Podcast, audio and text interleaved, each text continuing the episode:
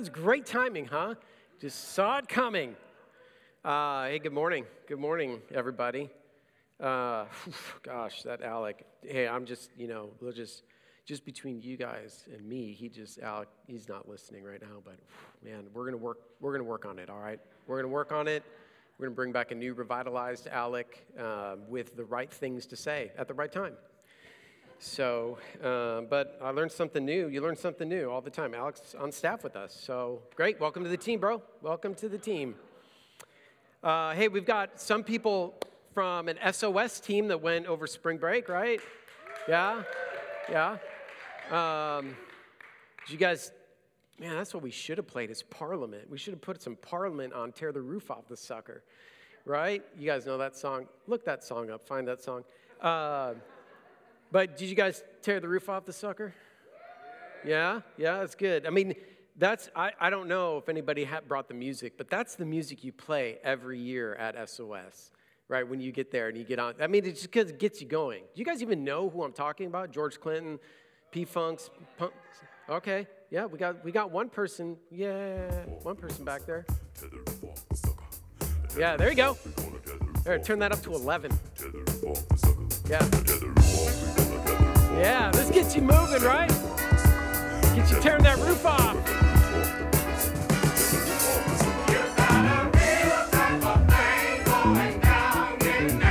All right, that's good. That's good. That's what we did. You guys tear the roof off the sucker? Awesome. Um, real sharp transition from there to today we're going to be taking communion. All right?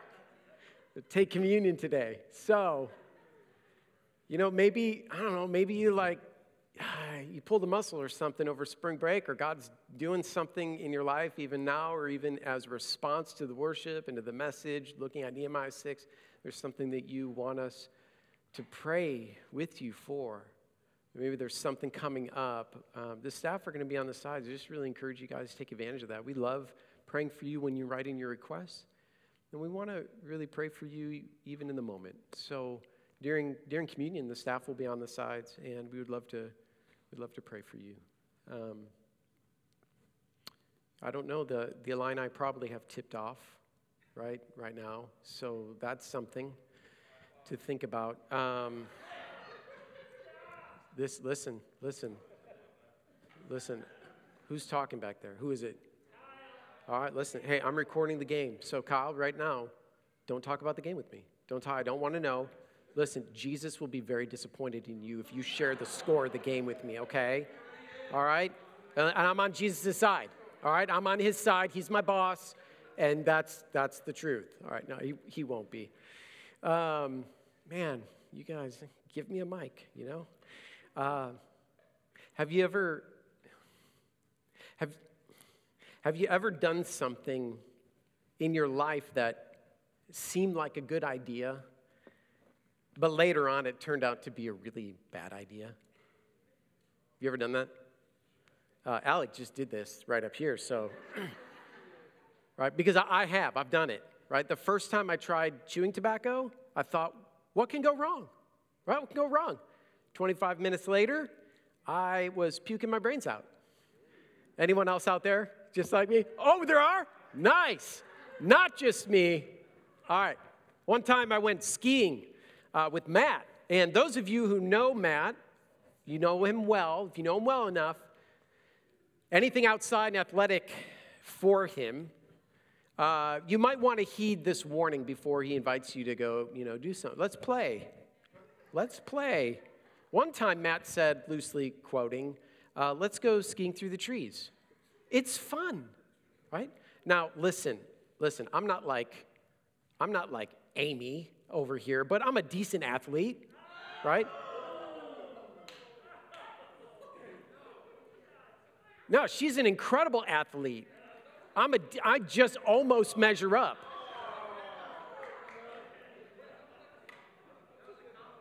It was a compliment, guys. Doesn't my personality just say compliment all the time? I'm not an incredible athlete like Amy over here. Is that better? But I'm decent. I'm pretty competent on the slopes. But I didn't sign up for the Olympics that day with Matt. All right? Today, I didn't say today I'm going for gold and slope style, but sometimes you have to learn in your life that there are two paths in skiing there's the path that leads to the lift and the path that leads to the cliff. Let's ski through the trees, he said. Guess which path the trees took? Guess which path? The cliff. Yeah, guess who went first? Dummy, right here. Just so you don't think I'm exaggerating, like, oh, oh, he went over a little bump. Here's where I came out through the trees, which earned me a spot on the podium that day. Ah. Yeah. With my head. Whew. Do you see do you see that? Go to the pointer that like right the that's go yeah, that's a human being and go up, go up, up, up, cliff. Have you ever lived your on, on, on your own? Have you ever lived your own on second thought maybe this wasn't a great idea. Maybe maybe you're in that moment this week. Maybe you're like in that moment this month. Well, here's the point. Here's the point that I want you to see in, in Nehemiah uh, 6. This is what I want you to see. Sometimes we're on a path that takes us to the cliff. And because you have an enemy who wants to destroy your intimacy with Jesus and turn you from the work in the world, his work in the world, you need discernment in your life to stay focused on the work before you. Because you have an enemy who wants to destroy your intimacy with Jesus and his work in the world, you need discernment you need discernment to stay focused on the work before you. Discernment is needed so that you can accomplish what God has for you. You need discernment in your life. So let's just take a moment as we walk. Uh, we're in the book of Nehemiah. Let's look at where we've been, and so we can look at a call to discernment and where it's situated in chapter 6. So, up on the screen is that little um, kind of diagram, kind of shows about the, uh, the kind of the, the, the, idea, the big, bigger concepts and ideas in Nehemiah. Chapters 1 through 7, we're in chapter 6, chapters 1 through 7 are about reconstruction. The work is envisioned, right? Nehemiah chapter 1, he hears the walls broken down, so he goes and he gets all the supplies, he gets letters, he gets there and he inspects the walls. The work is planned, and then the work begins. In chapter 4, we saw that the work was threatened there are, and that the threats are both external and internal. And the work was building this physical wall around Jerusalem. But the rebuilding represents also the work of what God does in our lives, of rebuilding our lives, because our lives are being built and shaped. And it also represents greater still what happens in a community when those lives are built up and shaped. It, we go and God uses us to transform a broken society. We see in Nehemiah the leadership comes from one man, comes from a man, Nehemiah, but the groundwork begins in chapter 5, 4 chapter 7 onward as the narrative really focus, it flips, it switches to reconstruction to revival. From rebuilding, from building this physical wall that provides security to building spiritual security for people. From work to worship and ultimately leadership from one man to the revival of a nation of men and women. And in this way, Nehemiah is paradigmatic of what is needed today in our own lives in the church so that we can bring this to the world. In chapter 5, we saw, this is several weeks ago now, almost like a month ago, chapter 5, we saw the benevolent leadership of Nehemiah who was confronting sin and evil from within their own, his own community where some of the Israelites were exacting unusually high interest from people, which caused these people to have to go and sell their kids into slavery in order for them to pay the debt that is owed, and which consequently caused them to lose their land, um, lose everything that they had. And here in chapter 6, we're going to read that the walls were completed. The wall around Jerusalem was completed in a shocking 52 days. But before the work is completed, Nehemiah faces more opposition for the work that's before him. And I want you to see this. I want you to understand this. You, you have to know this. Do not, don't think that this is not true. Please know this. When there's significant work to be done, you will always face opposition. You will always face opposition. There is an enemy who's hell bent on destroying the work before us. And in chapter six, we see this. I'm, I'm indebted to David Guzik for the wording here. So these are his words. And as I was reading commentaries, I go, this is beautiful.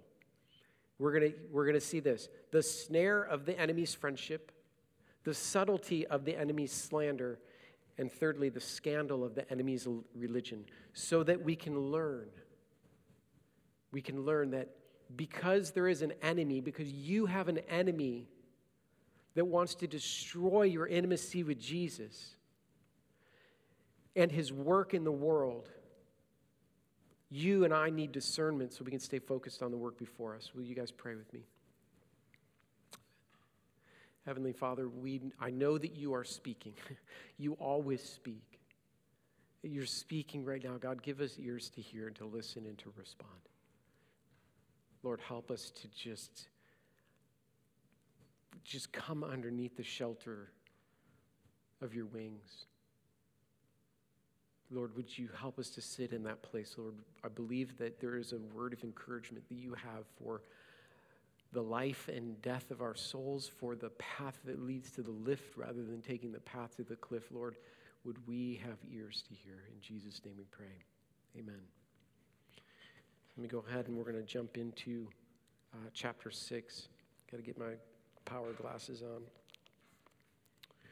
Chapter 6, beginning verse 1 says this Now, when Sanballat and Tobiah and Geshem the Arab, and the rest of our enemies heard that I had built the wall and that there was no breach left in it, although up to that time I had not set up the doors and the gates. Sanballat and Geshem sent to me, saying, Come, let us meet together at Hakkephirim in the plain of Ono. But they intended to do me harm.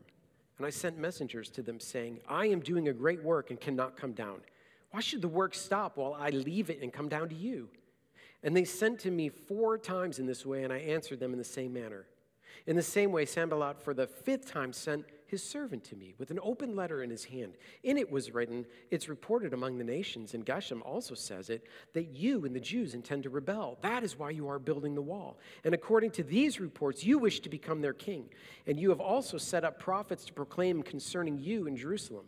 There is a king in Judah, and now the king will hear these reports. So come now and let us take counsel together. Then I sent to him, saying, No such thing as you say have we done, have been done. For you are inventing them out of your own mind. For they all wanted uh, to frighten us, thinking their hands will drop from the work and it will not be done. But now, O God, strengthen my hands. Now, when I went to the house of Shemaiah, the son of Delaiah, son of Mehetabel, who was confined to his home, he said, Let us meet together in the house of God within the temple, and let us close the doors of the temple, for they are coming to kill you. They are coming to kill you by night. But I said, Should such a man as I run away? And what man such as I could go into the temple and live? I will not go in. And I understood and saw that God had not sent him, but he had pr- pronounced the prophecy against me because Tobiah and Sanballat had hired him.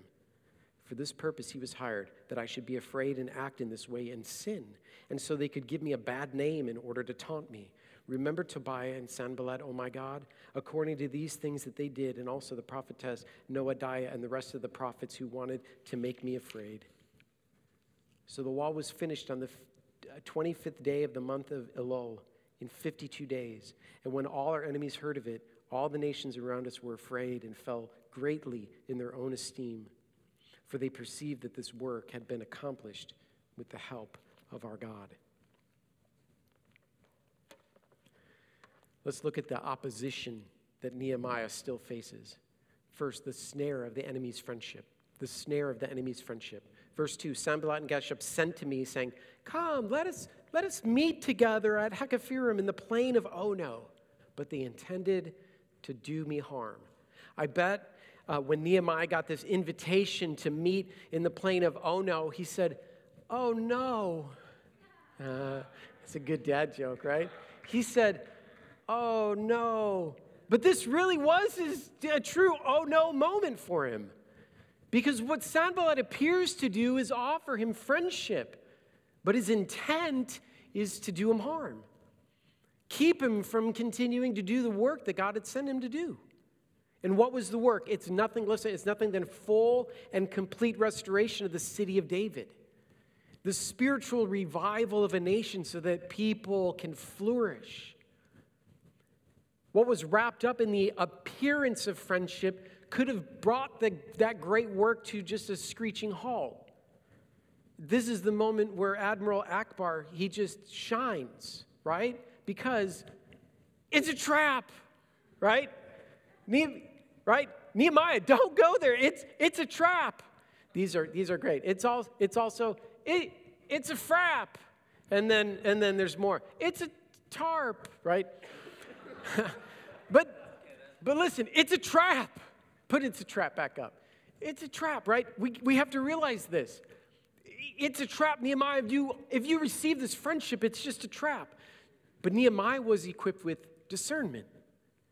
So, what is discernment?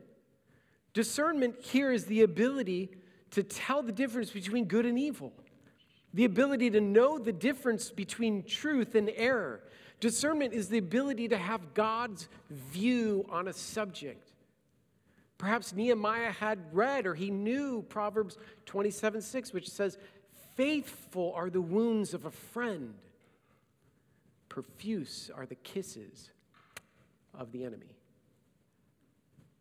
We're often deceived by things that look good on the outside. Skiing through the trees looks fun, but it can be deceiving.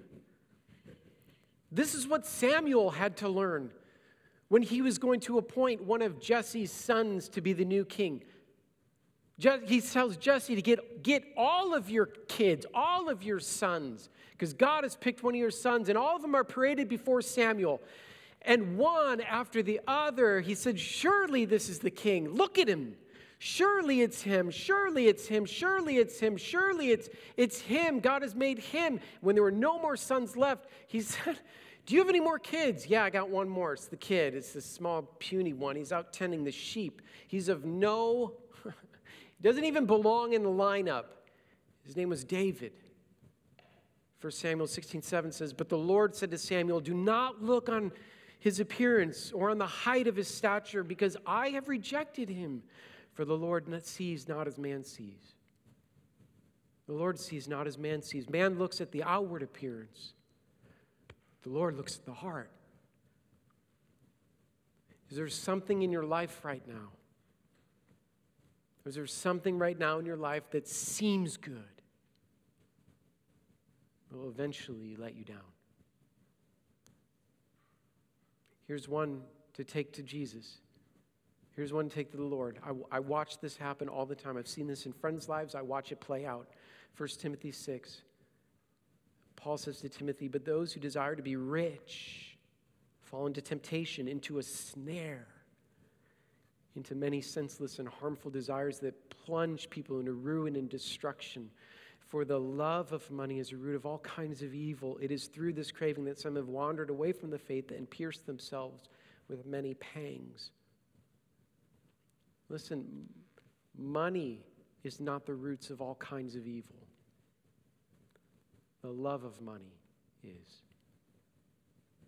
Wealth isn't the trap. Unordered love is. Unrestrained love is. And we often suffer unnecessarily because we lack discernment. You see, the enemy wants to distract you from things that truly matter. Watch this. Like this. Give your life to this. Whether it be him or her or this or, or that. Simply distracting you is a way to win. For him to win, to keep you from being ineffective in having intimacy with Jesus and knowing Him and God's will for your life. In your life and my life, these requests seem good. Come, let's meet in the plain of Ono. These opportunities seem good. And, hear this, hear this. They may never stop. They may never stop. Right? We, we see this. Nehemiah, he recognizes this. Verse 4 four times. They sent me this invitation four times. Four times Nehemiah had to answer them. The allure of friendship with the world and with other loves, it will never stop in your life, and you need discernment. And so, if the enemy can't wear you down with so many requests, then he resorts to other tactics. He moves on. There's other tactics he can use. We move from the snare of the enemy's friendship to the subtlety of the enemy's slander. In the same way, Sanballat, for the fifth time, sent his servant to me with an open letter in his hand. In it was written, it's reported among the nations, and Geshem also says that you and the Jews intend to rebel, and that's why you're rebuilding the wall. And according to these reports, you wish to become their king. And you've also set up prophets to proclaim concerning you in Jerusalem. There is a king in Judah, and now the king will hear these reports. So, you don't want that to happen, do you? Come, let us take counsel. What's happening here, it's all lies and accusations. It's very subtle. The, the Jews plan to rebel so that you may be their king, and you've appointed these prophets. Well, it seems ridiculous because Nehemiah has given his life in these 50 plus days to let people know, to show people that God is their king, not him. He does not intend to be king. He's not building his own kingdom, he's working on God's kingdom. He wants it to be known that God is king, not him. And this is the exact opposite of everything that he's worked so hard to do. And it's all lies about him. Everything in there is a lie. It's all accusations against him that are patently false. And you have an enemy who's accusing you all the time. Are you aware of that? Did you hear it today? When you got up and got ready and saw yourself in the mirror? Or when you struggled in that conversation or in that relationship? Or on a test or in a friendship? Why is it so hard for us to defend the lies that you believe about yourself? Why is it so hard? Do you know what else happens day and night? Do you know what happens day and night? Look, look at this. Listen to Psalm 121. I lift up my eyes to the hills. From where does my help come from? My help comes from the Lord who made heaven and earth. He will, he will not let your foot be moved. He who keeps you will not slumber. He will not sleep. Behold, he who keeps Israel will neither slumber nor sleep. Day and night, day and night, God is at work all day, all night. He is your helper all day, all night. What else happens all day, all night? Revelation 4. And the four living creatures, each of them with six wings, are full of eyes all around and within and, and day and night, day and night, they never cease to say, Holy, holy, holy is the Lord all God, God Almighty who was and is and is to come, day and night. What else happens day and night? Revelation 12. And I heard a loud, loud voice in heaven saying, Now the salvation and the power and the kingdom of our God and the authority of his Christ have come, for the accuser of our brothers has been thrown down, who accuses them day and night before our God. Which one of these stands out to you? Day and night. Whose voice do you hear in your own accusations? Is it God's voice or someone else's? And there's probably something here that's painful for each of, each of us. Why? Because the accusations about, are about who we are, not about what we might have done. The accusations are all, that we have to ourselves are always about our identity, our substance, who we are. And there's something in an accusation that we believe and we struggle with it. And this morning, this is how best you can, if you are just, I don't know what that is, here's one way how you can just know what that accusation is in a sentence, and you can answer this for yourself by filling in this blank. I'm not what?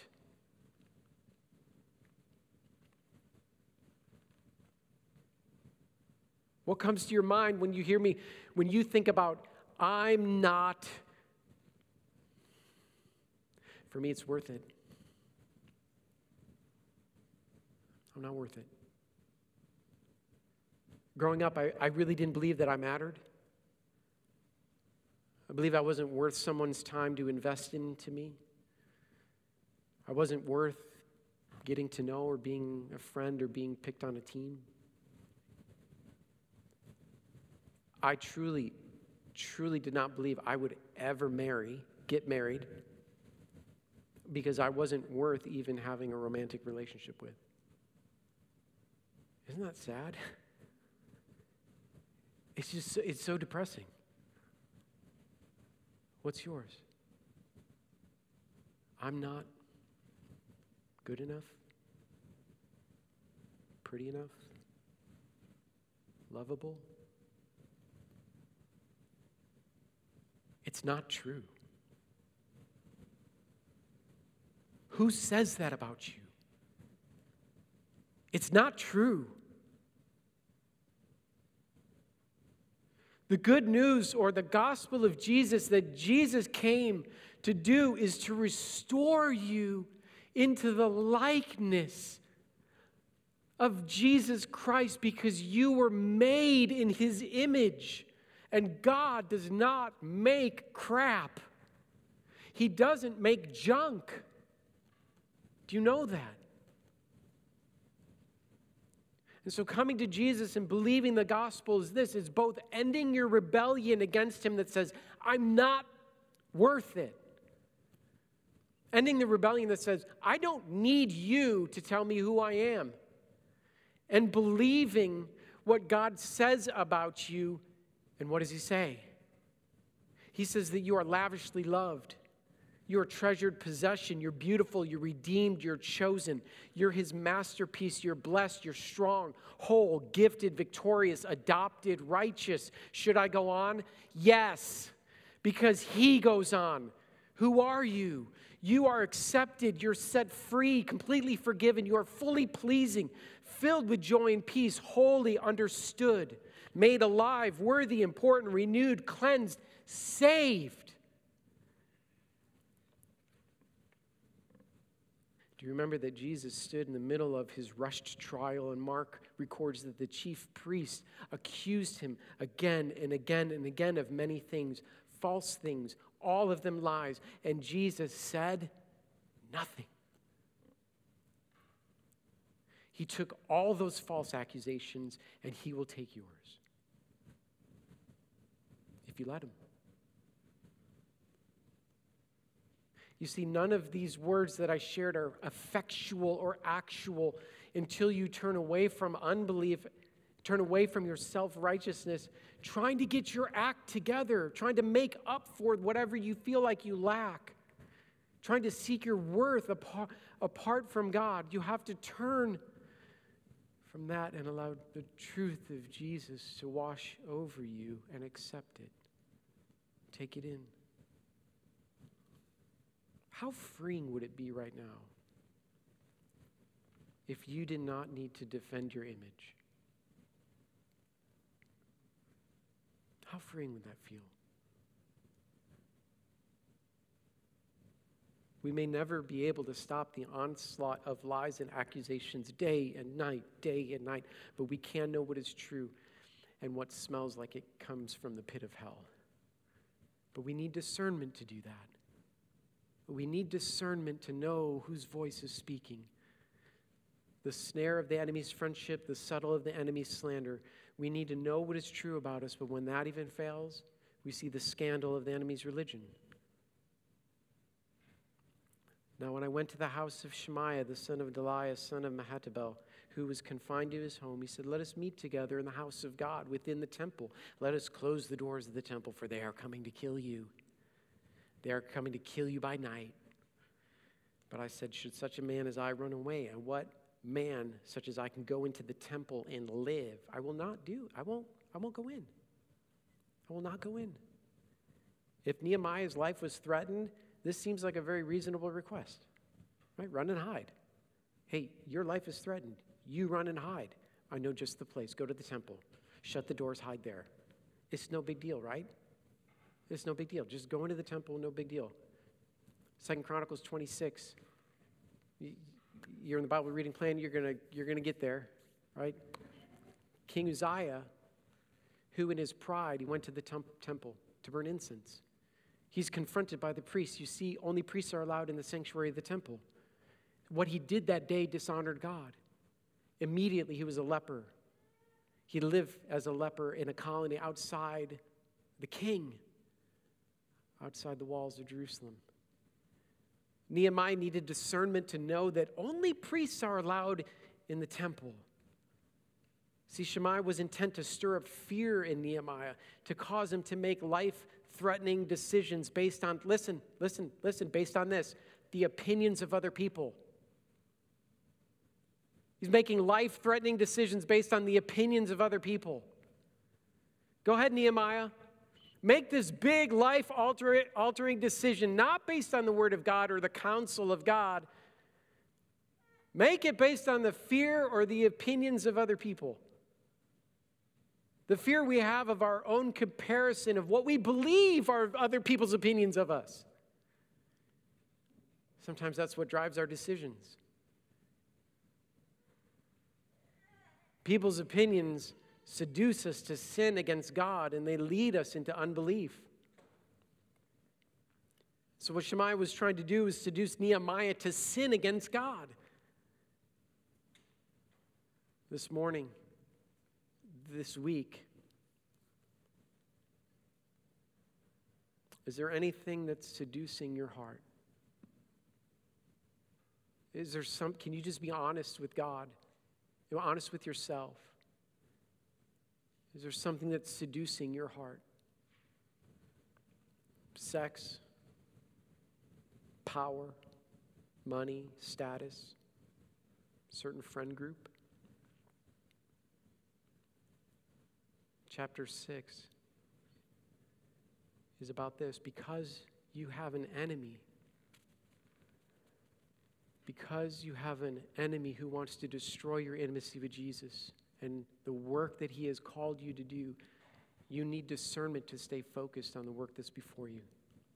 For Nehemiah, the work was the wall, the first line of security for the city, and it was finished in an astonishing 52 days.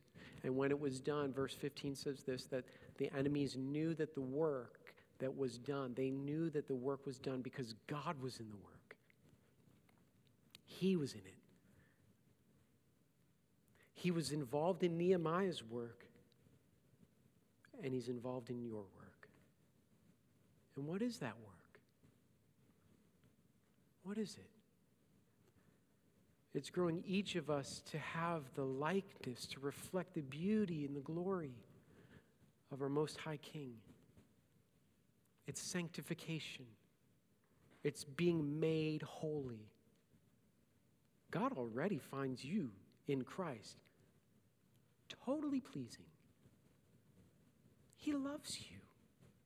He's not in love with some better future version of you. He's in love with you right now. And his work is continuing to make you like his son to reflect his image back to the world and in our community, bringing us into this deep intimacy with him and interdependency with each other.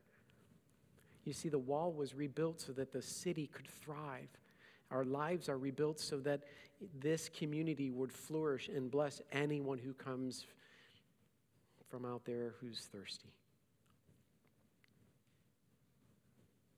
And God's work in our lives, if it's to continue, if it's to go on, if it's to happen in this church, we need to grow in our depth of discernment. We need to see through, we need to be able to see through the trap. Right? We need to see the trap that's going to diminish God's work in our life.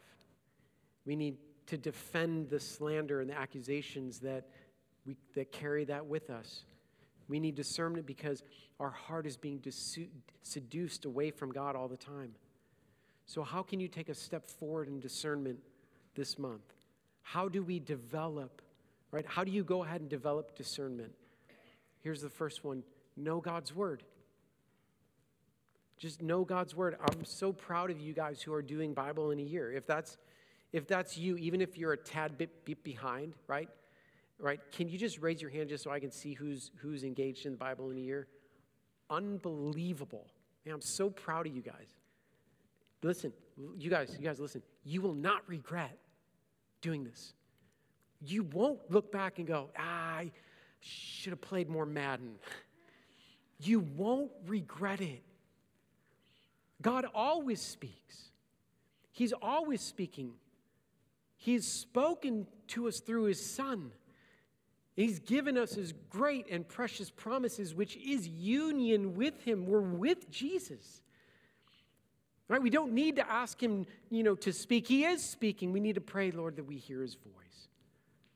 Day and night, day and night, He's speaking you get to know his voice through the scriptures. So you so read the scriptures, get into the scriptures, know the word of God, memorize the word of God, commit the commit whole chapters to memory. You won't regret it. God will bring those things up again and again and again. Secondly, secondly, discernment comes with spiritual maturity. How do you get discernment? With spiritual maturity. This is a hard one because it's like if you're immature, well, then how do I grow? but discernment will come with spiritual maturity. If you want discernment, keep growing. In the book of Hebrews, the author, he chides the flock, right? Because though they should be mature, they're still babies in Christ. Spiritual infants don't have discernment. I think Zach walked out um, here, but babies will stick anything in their mouths, right? Mariah, you hear babies, right? They anything, right? Chris? Yep, yep, anything. hey, that's why we don't leave knives around where kids can get them, okay? Because we know what's going to happen. That was a that was a gruesome picture, wasn't it? Sorry about that. Um, that's why we don't leave candy around for them. As you sow to the Spirit, as you sow good habits, as you yield more and more of your life to King Jesus, you will grow a discerning spirit. Another way to grow in discernment, understand discernment, is ask a spiritual mentor. The scriptures talk a lot about wise counsel. If, if you don't know it's a trap, how to grow through accusations, we're struggling with the siren call of the world seducing our hearts, then talk to someone hey, just this is my life and how I'm living it. What do you think? Listen to their answer.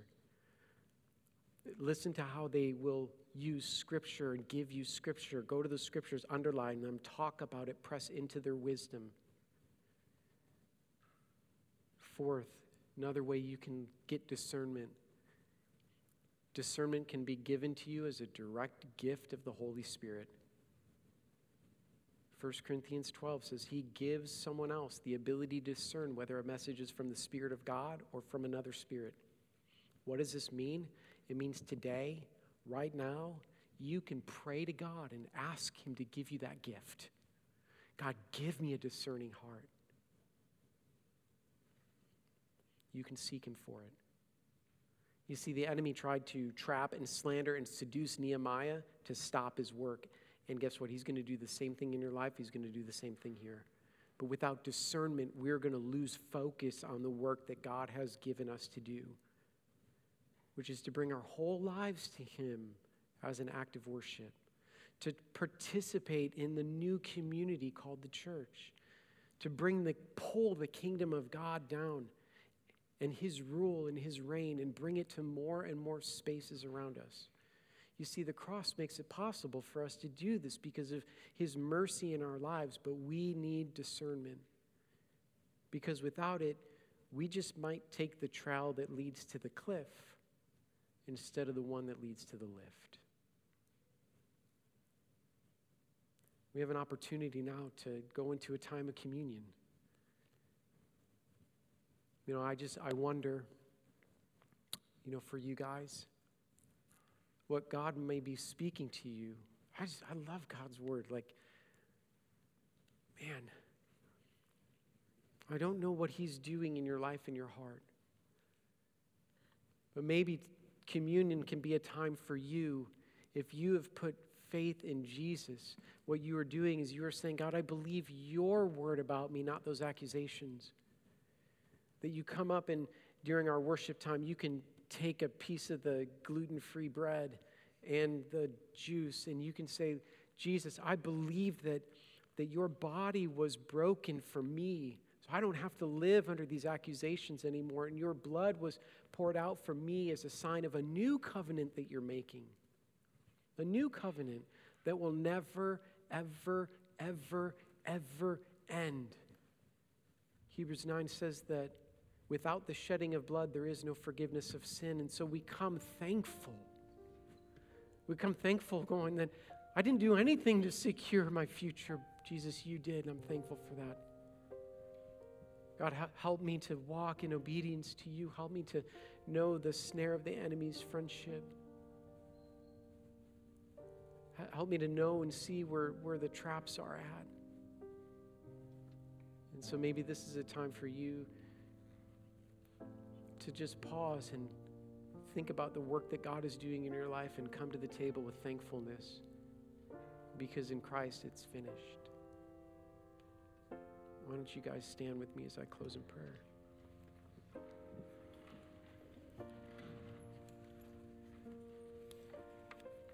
You know, the way that we do communion here in Cornerstone is that if you identify as a Christ follower, right, and you know that that you've turned away from selfishness and self-righteousness to Jesus, and we invite you to come to the table uh, whenever you want during the worship time, you, you can come.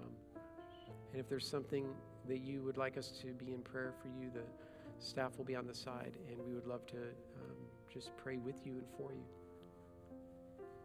Um, let's pray. Father in heaven,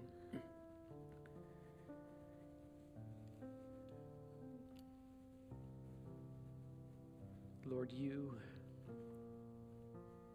you shout with joy over your people.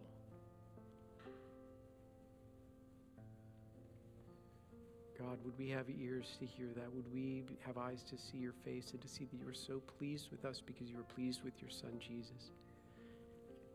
And that we are good enough because we are loved enough by you and brought into your presence. Lord, my unending prayers that those who are standing here with me would be present in your kingdom when you come in the fullness of who you are to reclaim us that he, he, every person here would be present. Would that be so? In Jesus' name, amen.